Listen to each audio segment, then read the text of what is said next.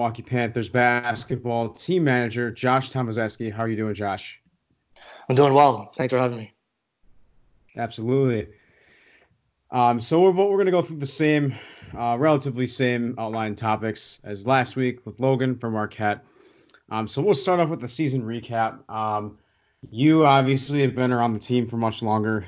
This is only my second year of going to this school. Um, I was on the stat crew. Was lucky enough to be on that staff. Um, this team honestly was fun to watch, but they just couldn't finish games.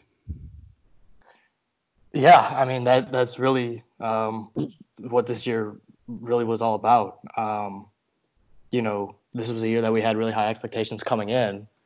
Um, you know, looking really forward to, to possibly winning 20 games, finishing top three in the Horizon League. Um, and at the end of the day, we just didn't get it done.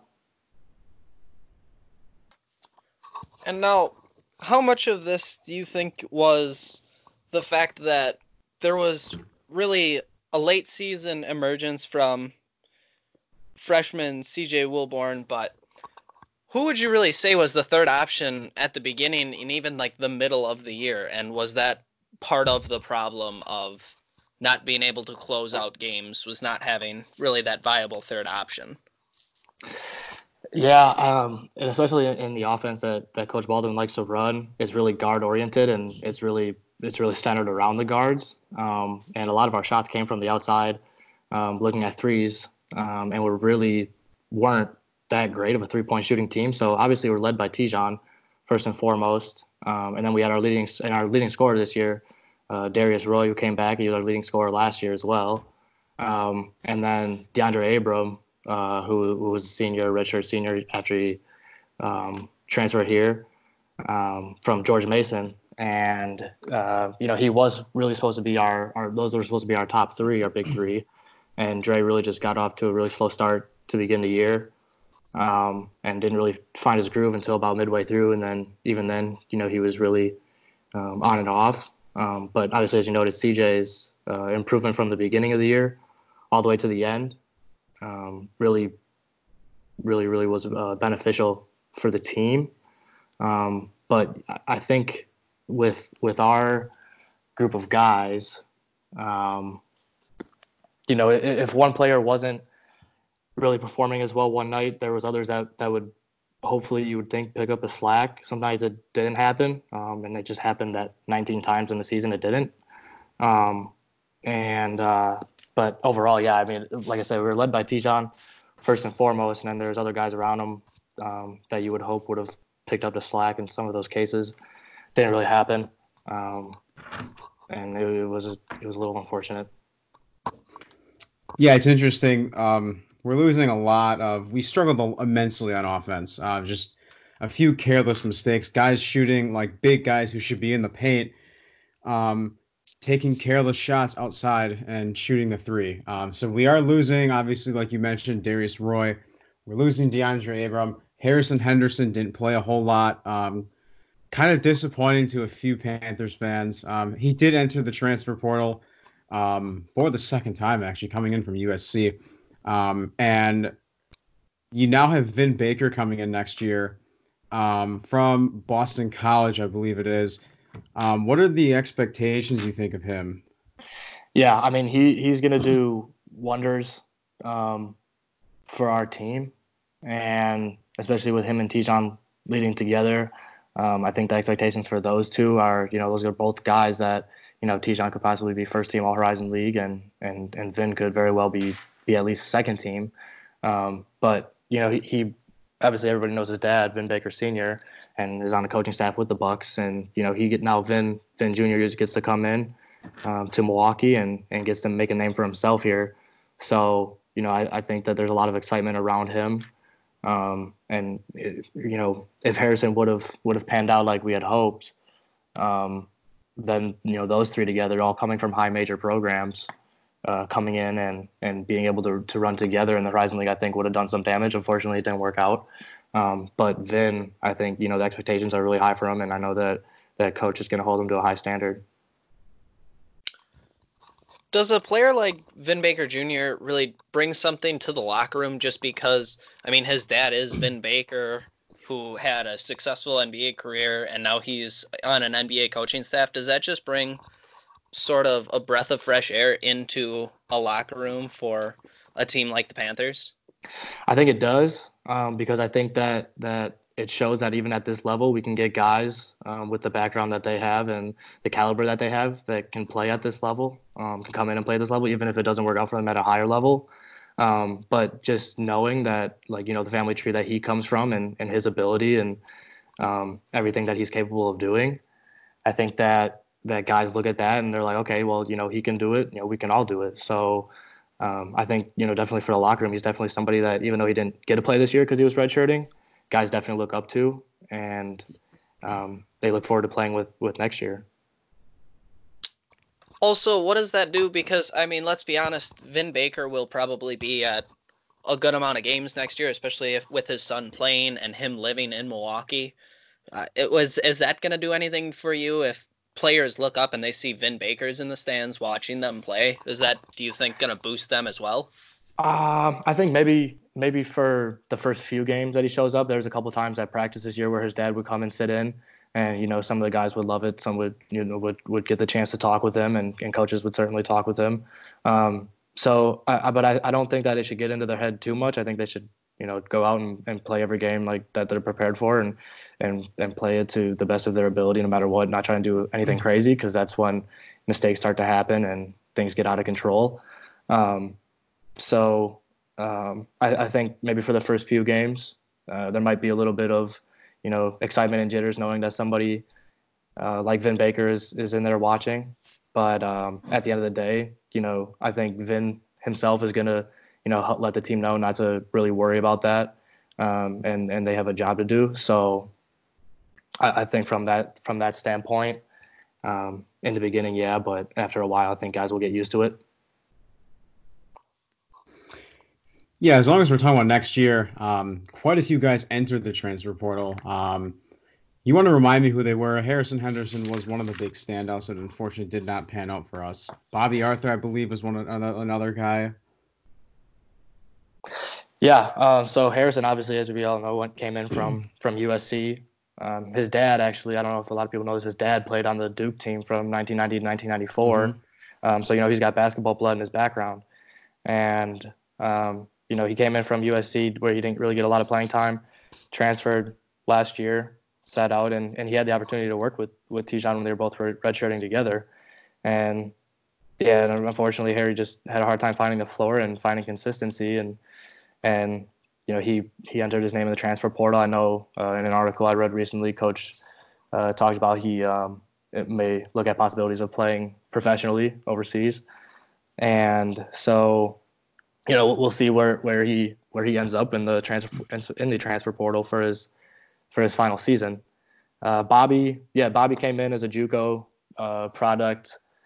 Um, last year was his first year, and he and he was a junior, and then this year he, he started a, a, good amount of games last year, um, before this past year, and um, unfortunately the, the the way the team was built this year, there just wasn't like he kind of fell down the depth depth chart and uh, he ended up redshirting this year, so he was able to to get some work in and improve his game individually.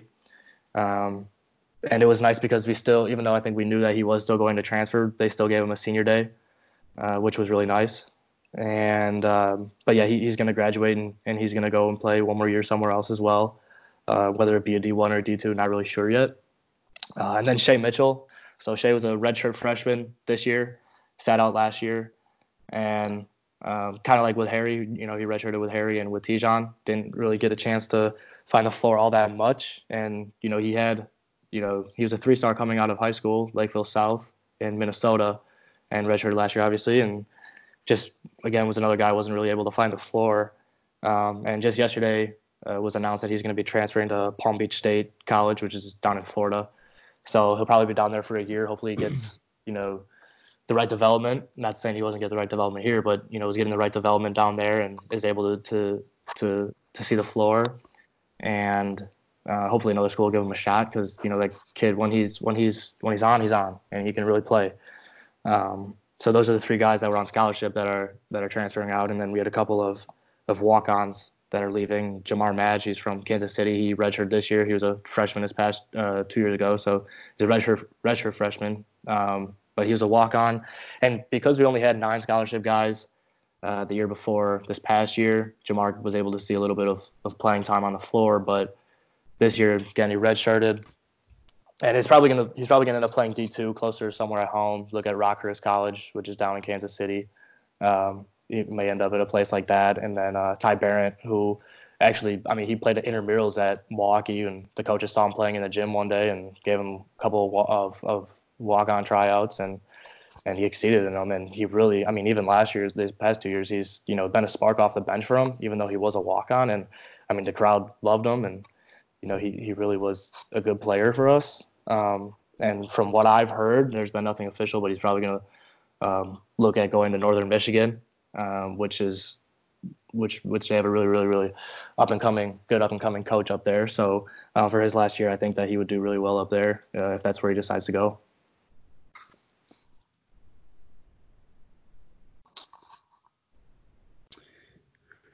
Yeah, so as long as we're talking about guys coming out or transferring out, um, there's a few that come to mind coming in. I know we all talked about um, a while ago, well before we were on air, um, was Michael Foster. Um, I believe before all this like coronavirus stuff going like went on, um, he had visits with Milwaukee and even Marquette. Um, so I think, and Baldwin is a big fan of bringing in JUCO products, as we as we have seen um, from DeAndre Abram and Darius Roy.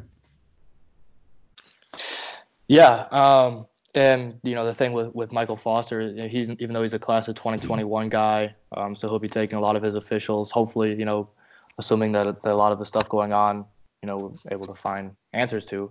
Um, but you know, he's a class of 2021 guy that that's from Milwaukee. He played his freshman year at Milwaukee, Washington, which is where Te'Jon went to high school. Um, and he goes to Hillcrest Prep now in Arizona and you know it, even just to see you know Milwaukee on that list of, of schools that he was planning on visiting it you know it really it means a lot because you know we don't get recognition obviously from from guys of that caliber. So you know when you have um, you know Florida State and Georgia and and schools like that that are really pushing hard for him um, and and you know we're on that list too. Baylor as well just offered him um, you know and and he wants to you know potentially come home and at least give us a visit and you know, see what we're doing, and you know that means a lot.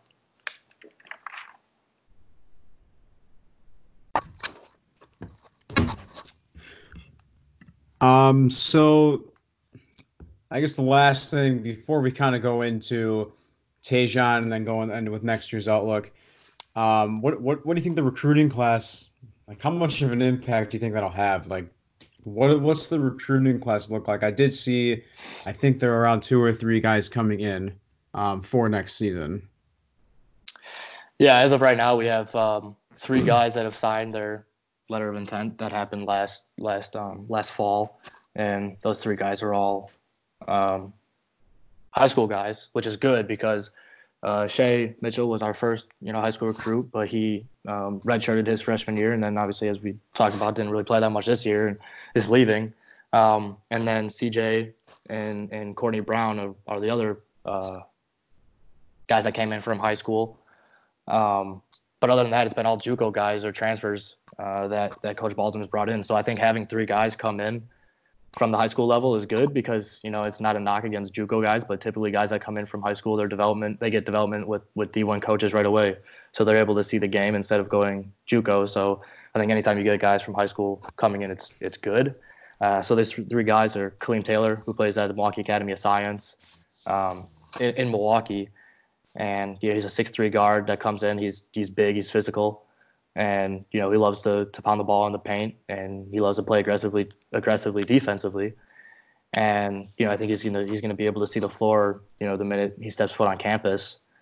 Uh, and then another another guard that we have is Donovan Newby, who's a six foot guard out of Bloom High School, which is in Chicago Heights, uh, Illinois. And you know he he he plays where he plays at Bloom. There's three other three or four other guys that are going D1. So you know, there's guys that are there's one guy I think that's going to Tulsa, another guy's going to Cal State Fullerton. Um, that he played with in high school. So you know he's already he's already played with D1 level players at school. Um, and you know for me, he kind of reminds me of a Darius Roy. He's not going to score as much, but just the way he's built reminds me of Darius. And uh, you know, but the thing about him is that he's a leader first and foremost. He was ranked in the, uh, by by some um, websites in, in Illinois as a top 25 player in, in the 21, 2021 class in Illinois.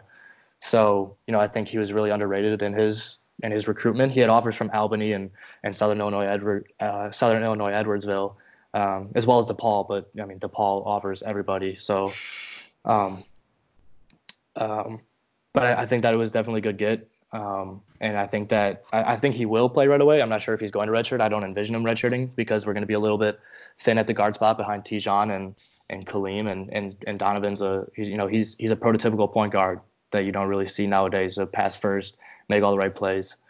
Um, so I think I you know I think that he's going to be a really good addition as well. And then finally, uh, Grant Coleman, who's a six seven forward from uh, Mahomet Seymour High School in Illinois. Um, is you know he's going to come in he's going to stretch the floor a little bit and give some size. He can against smaller defenders he can bang around in the post. And he i mean this guy most notably is known for his shooting on the outside. Um, i think he, I mean, in high school he only shot i think he shot at like 33% from three.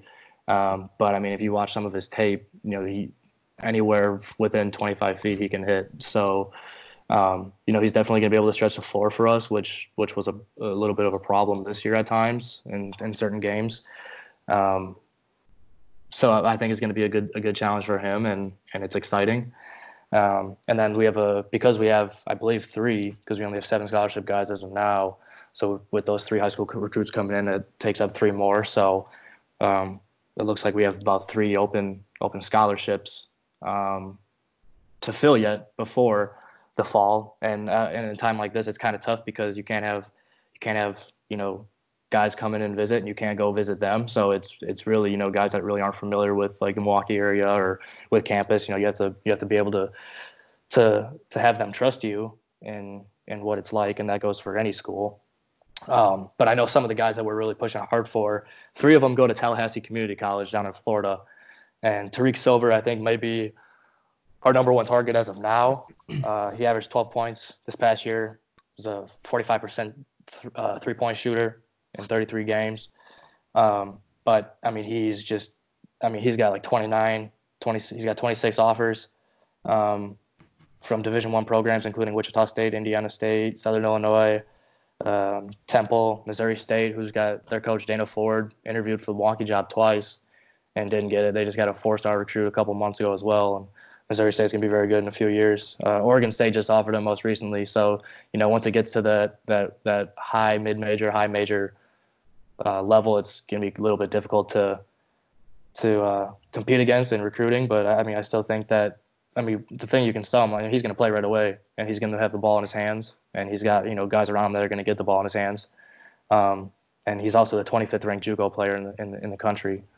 Um, and then there's another guy, Raquandis Mitchell, he goes to Otero Community College out in Colorado, averaged 15 and a half points a game this year, and shot 40% from both the field and from three. Um, but you know he's got Grand Canyon University, who's coached by Bryce Drew now, has offered him, um, and Portland, where Terry Porter coaches, he's a former NBA player, NBA coach. South Dakota State's offered him. St. Bonaventure, North Florida. Um, he's also a top 25 guy in JUCO. Um, so another another wing guy, guard guy that that you know would be able to knock down shots from the outside. Um, and just a couple of those other guys from Tallahassee Community College. We have uh, Raifin Miguel. Um, he's a foreign guy, and he's playing at Tallahassee. He only averaged seven and, seven and a half points a game. About um, he's got offers from Missouri State, Ohio, Eastern Illinois. So I mean, it's schools that we definitely can recruit against and compete against. And and you know because we're so thin, especially on the front line next year, because we only have you know CJ and uh, Amir Allen is guys that are taller than six eight. Uh, besides Vin, but Vin's a, a, little bit of an exception um, in the post. So you know he he would have that would be another opportunity. Um, and then you look at uh, DeAndre Golston, also is from Tallahassee. Um, he was a Kent State transfer. Um, he played a sophomore year at Tallahassee Community College, averaged 11 points a game, shot 44% from three. Uh, Cleveland State's offered him, Green Bay, Detroit. So three other um, Horizon League schools have offered him, and you know obviously getting him to to us would be would be pretty would be pretty good.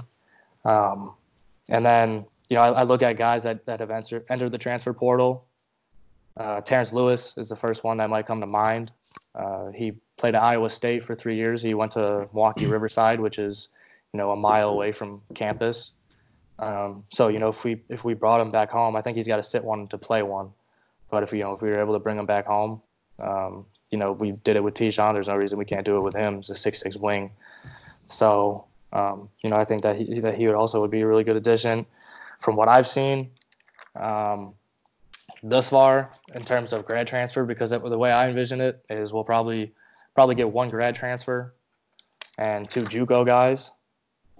Um, just from from what I have seen so far. So as of now, the one that I've seen linked to us most uh, is Devin Gage, who's a he's a six two guard from DePaul, and it was kind of interesting because not this past year, but the year before, he started 33 games for him uh, where he averaged nine points and he played 30 minutes a game. And this year, this past year, DePaul was a little bit better, uh, at least the first half of the year before they got into conference play. Um, but he only saw the, he only saw 12 games and he only played 16 minutes of them. So um, that's a guy that I know I've seen his um, that we've been in contact with, and so I know and you know he's somebody that can also shoot the ball a little bit too. He shot 46% from three um, this past year, and about one third of his shots came from beyond the arc. So, you know, the way I look at it is is you know we have some we have some holes to fill, um, most definitely, and it's going to be interesting how how this team is built the rest of the year, uh, going into next year.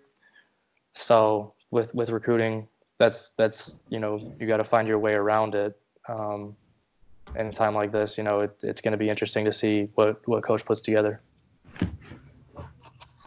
How much do you think that fit really plays now into this recruiting the way it's going to have to be because obviously you just mentioned all of these guys are good at shooting from outside and how most of the Panthers shots this season came from the outside. So, does that make it Milwaukee a much easier selling point just because they fit so well into the system and plus there is the advantage of they'll have playing time available as well as touches available to these guys? Yeah, absolutely. Um, you know, the thing that that coach preaches most on on offense is he's not gonna, you know, tell a guy when he, he can and can't shoot it. He's gonna give them the green light all the time.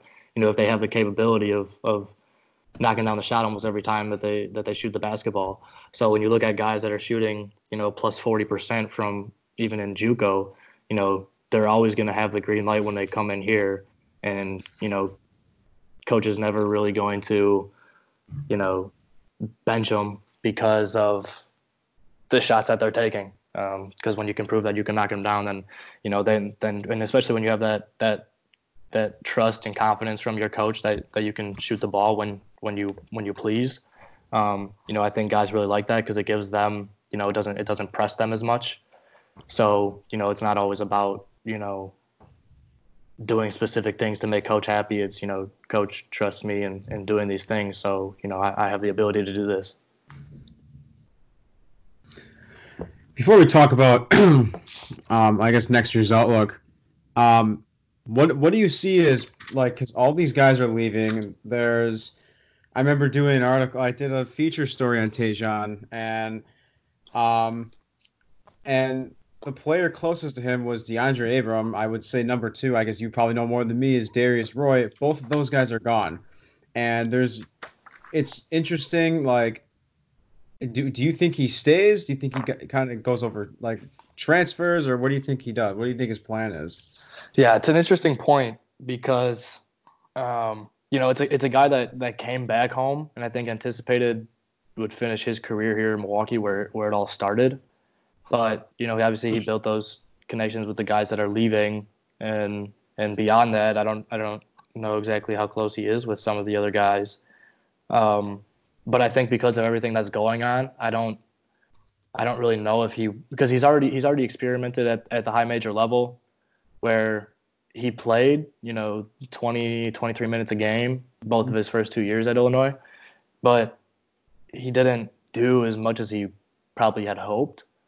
So, you know, th- this is like this team is is Te'Jon's team. This team runs through Te'Jon. This is you know th- th- uh, this is inevitably his team, and you know if he wants to you know because he's he's getting his degree now this semester. So if he really just wants to graduate and and test his options overseas per, to play professionally, you know I think that is still an option. Um, and but you know if he wants to run with this with this young team next year, then you know he's going to have the the keys to the car to do so. Um, but I mean, it's kind of the same thing how it was this year coming in. Is a lot of the guys that that that came in and played, they had never played together before, and it's going to be a little bit of the same next year because we have three high schoolers coming in, as well as um, you know, a grad transfer and probably two two JUCO guys. So it's you know does he you know, does he want to you know play with a team that isn't familiar playing with together, and, or does he you know want to be the leader that he is, and uh, and and and try and try and have everything gel together. So you know, I mean, this is a guy that that that was second team All Horizon League, and like I said, like you know, there's no reason that he couldn't you know potentially be a first team selection next year. So. I mean, and, and the, the another thing I want to know about Te'Jon is, you know, he averaged about 14 and a half points a game. In games where he didn't reach his, his scoring average, mm, you know, Milwaukee was 0 and 13. In games that he didn't reach his scoring average, they were 0 and 13 and in games where he at least reached his scoring average, they were eight and four.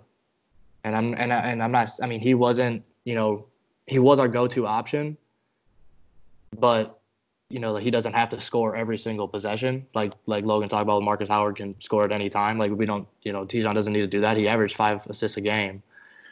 So, you know, it, it's just it's really interesting because you don't know what we have fully for a team next year, and who knows when we will.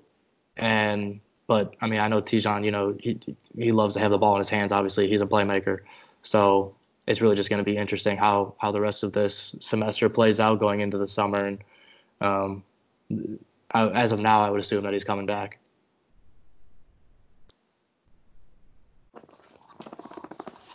Do you find the uncertainty in what Te'Jon's doing? Do you think that could potentially hurt for getting get, bringing in guys like JUCO trans or guys from JUCO and grad transfers. Does that kind of uncertainty in your eyes hurt your chances of getting players like that, or it doesn't really matter? They'll come for the system and the fit and the playing time either way. Yeah, I don't. I mean, I mean, you can obviously sell that. Being able to play with Te'Jon is, you know, definitely a focal point. But I mean, if he were to make the decision to leave, um, then you know you could just you could just push the point of all right well you know that just means there's you know there's only one basketball on the court but you're probably going to be you know having it in your hands more often than than you you know would have if he would have stayed so it's kind of tough um, but i mean it's definitely something that i would assume would be a, a selling point to these guys um, because like i said Te'Jon, even though he you know he was our second leading scorer he's not his first intention isn't to score first. His first intention is to get the, the, the, players around him involved. So I think that, you know, when you have a point guard like that, um, you know, guys are definitely going to want to play with him. And I think guys this year love playing with him too because they knew that he was always looking to, to make a pass first before before trying to put the ball in the hole. Yeah, so before we end, I'd like to go like a little bit in depth with the next year's outlook. We kind of touched base on it with the recruits, the transfers coming in, uh, predictions, and guys going out. Um, I want to start with Coach Baldwin. Do you yeah. see him as a guy coaching for his job next year? Um, I want to say yes and no, honestly. Um, you know, this year expectations were, were, I mean, this was year three coming in. This is the year that you know you're supposed to to take off as a program. He's got uh, you know all of his players that he all of the players on the roster are his that he recruited and and brought in, and you know there were still signs of what happened the previous year. Um, you know when when we um, you know really only won 11 games or nine games, and we lost the last 11 of the year and went nine and 22. So, you know, there was, and that's really something that in year three you should really overcome, especially when you have a, a roster that that seemed to be as talented as it was.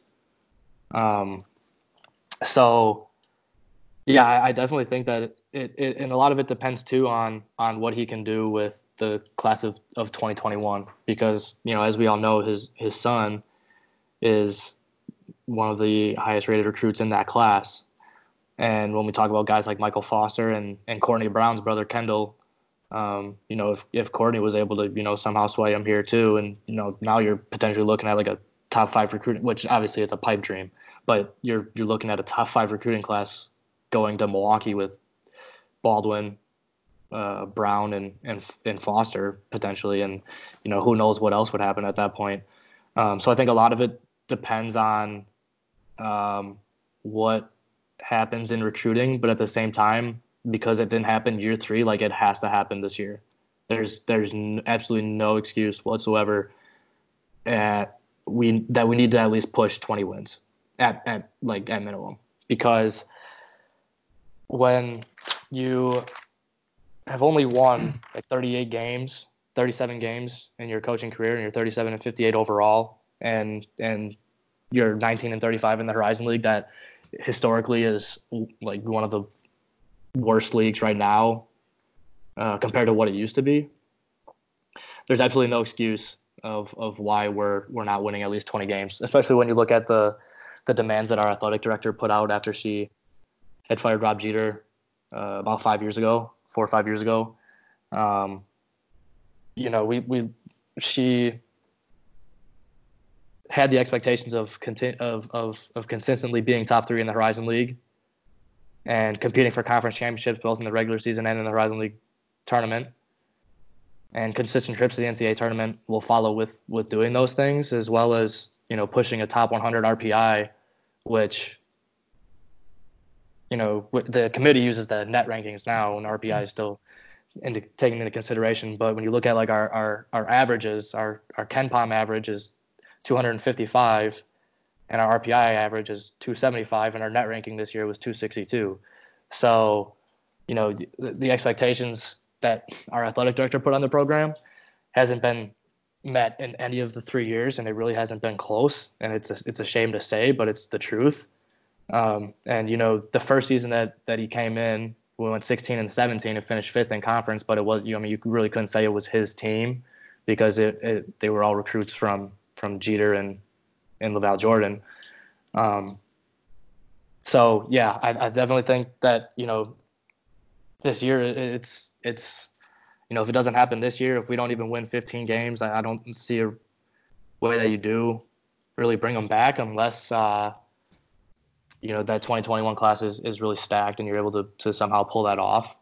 And another thing that I, I talked to like my dad about and and and other people about is it's hard to balance you know being a fan because you know first and foremost before I before I joined the program it's hard to balance between being a fan and and and you know being a, a manager for the team because it's you know you still have that that fandom in yourself. Um, but at the same time it's like you know you you, you got to be you know a little bit different in criticisms but you know you got to face reality and and the reality of it is is is so far just haven't gotten it done. Um, especially I mean the last the last like kind of like how Logan talked about with with Marquette finishing the year, just not being able to get it done. Milwaukee just we just haven't been able to get it done. You know, we went we went two and eight in our last ten this year. We went zero and ten the in our last ten the previous year. So you know the only the only team that that and I got to credit Jimmy Lemke um, on Twitter at Panther U. He's one of the biggest Panther fans uh, that I know of, and you know did a little bit of research. And UIC is the only the only Horizon League team that that Coach Baldwin has a winning record against. And you look at teams like Cleveland State, Detroit, and and IUPUI, and it's just it's it's just unacceptable. Really, Youngstown State even you could put in that argument too, but it's just really unacceptable. So.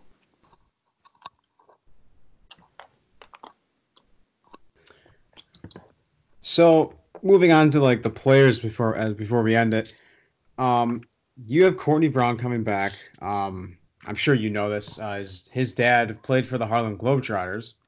Um, you do have CJ Wilborn coming back, and I believe you still have Amir Allen coming back.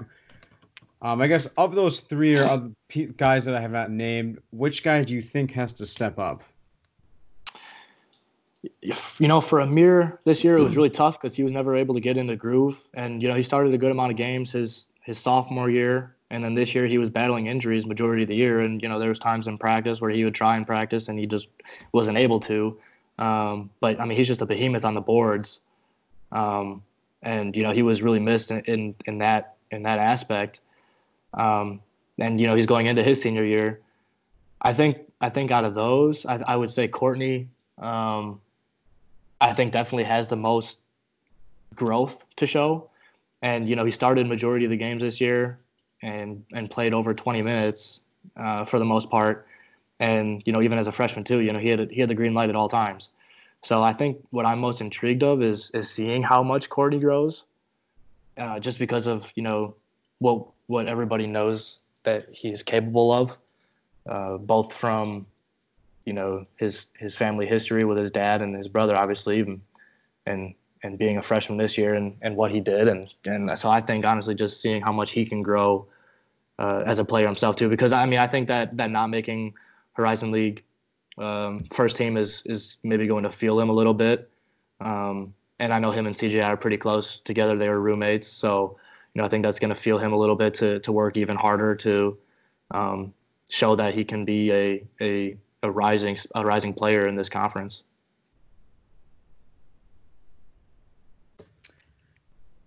So um, that will end it. Uh, do you have anything else to add, Josh? Um, real quick, I just want to uh, absolutely. I just want to say, in, in, in, in the in the Horizon League, I mean, I love mid major basketball so much um, because it's just, I mean, you, you look at, at teams that have Cinderella runs like VCU and and Dayton when Steph Curry was there, and and Florida Gulf Coast, and you see coaches coming up and, and building these programs. Chris Beard at Arkansas Little Rock. Um, you know, you see these teams make a run, and you know, you, you remember that I think a little bit more than you know. I mean, if, if you know you remember that, it, it sticks out, and, and you don't forget those things. Um, and a team to really watch out for in the Horizon League is is Cleveland, is Cleveland State. I love what they're doing. Dennis Gates is is an, an outstanding guy. He's he, he was an assistant at Florida State. Um, and then last summer, Cleveland State really they were just a dumpster fire of a program. And I think their athletic director, new athletic director, hit a home run with hiring Dennis Gates. Um, and you know they, they were a team that had a bunch of transfers leave. They had a bunch of guys leave, and they were projected to finish last in conference. They ended up fish, finishing eighth, I think. Um, but they were 11 and 21 overall, and they were 7 11 in conference, which is the same record that we had in conference. And there, you know, Dennis Gates didn't win co-coach of the year in his first year, you know, for for no reason. I mean, the guy can absolutely flat out coach. He's going to be an, an absolute star in college basketball for a long time to come. Um, you know, he's got a three-star recruit who who finished high school a little early, and he redshirted this semester, and and Alec Oglesby, um, who who's gonna who's gonna play very well for them next year, and and it was just announced today that a guy named Jason Woodrich, who averaged 29 points a game and was uh, first team All State in the state of Ohio, is down to his final two, and that includes Iona, who is, you know, as we all know, coached by by Rick Pitino now, um, and Cleveland State. So, you know, he is absolutely going to take that program to the to the the level that it once was at with you know guys like Norris Cole when Norris Cole was there. Um, and I think that is really a team to look out for in the future. Um, you know, granted he stays there um, for the foreseeable future until he you know moves on to to to a bigger school. But I mean, yeah, I just wanted to mention that because I'm absolutely fascinated by Dennis Gates and the job that he has done, especially when he got the job. I think it was like late July, early August, and that's really hard for a head coach to put a staff together and you know get get going on recruiting and and implementing your system and things like that. It's, it's really hard for a coach, and I, I think that that just you know speaks speaks volumes to uh, what Dennis Gates is going to do at uh, at Cleveland State. Yeah, you bring up a great point, and you've mentioned this time and time again. I think within the next, I would say within for the next at least two to three years, the Horizon League very well could be up for grabs. There's not really going to be a defined team like Northern Kentucky or Wright State that's just going to take it every year that we expect. Um, so yeah, great insight Um, thank you for joining us, Josh. I really appreciate that. Um, so that'll end it for today. Give us a follow on our Facebook, uh, CNS Sports Podcast. Our Instagram is CS Sports Feed, and our Twitter is CS Sports Feed too. Give us a follow on our personal. My is I'm Sam underscore Daring sixty eight. Christians I love Brent Suter. Give Josh a follow. Uh, Jr underscore Tomaszewski. Um, so with that being said, uh, Josh, thank you very much for joining us. We really appreciate it. Um, with that being said, thank you everyone. Stay safe, and we will see you next time.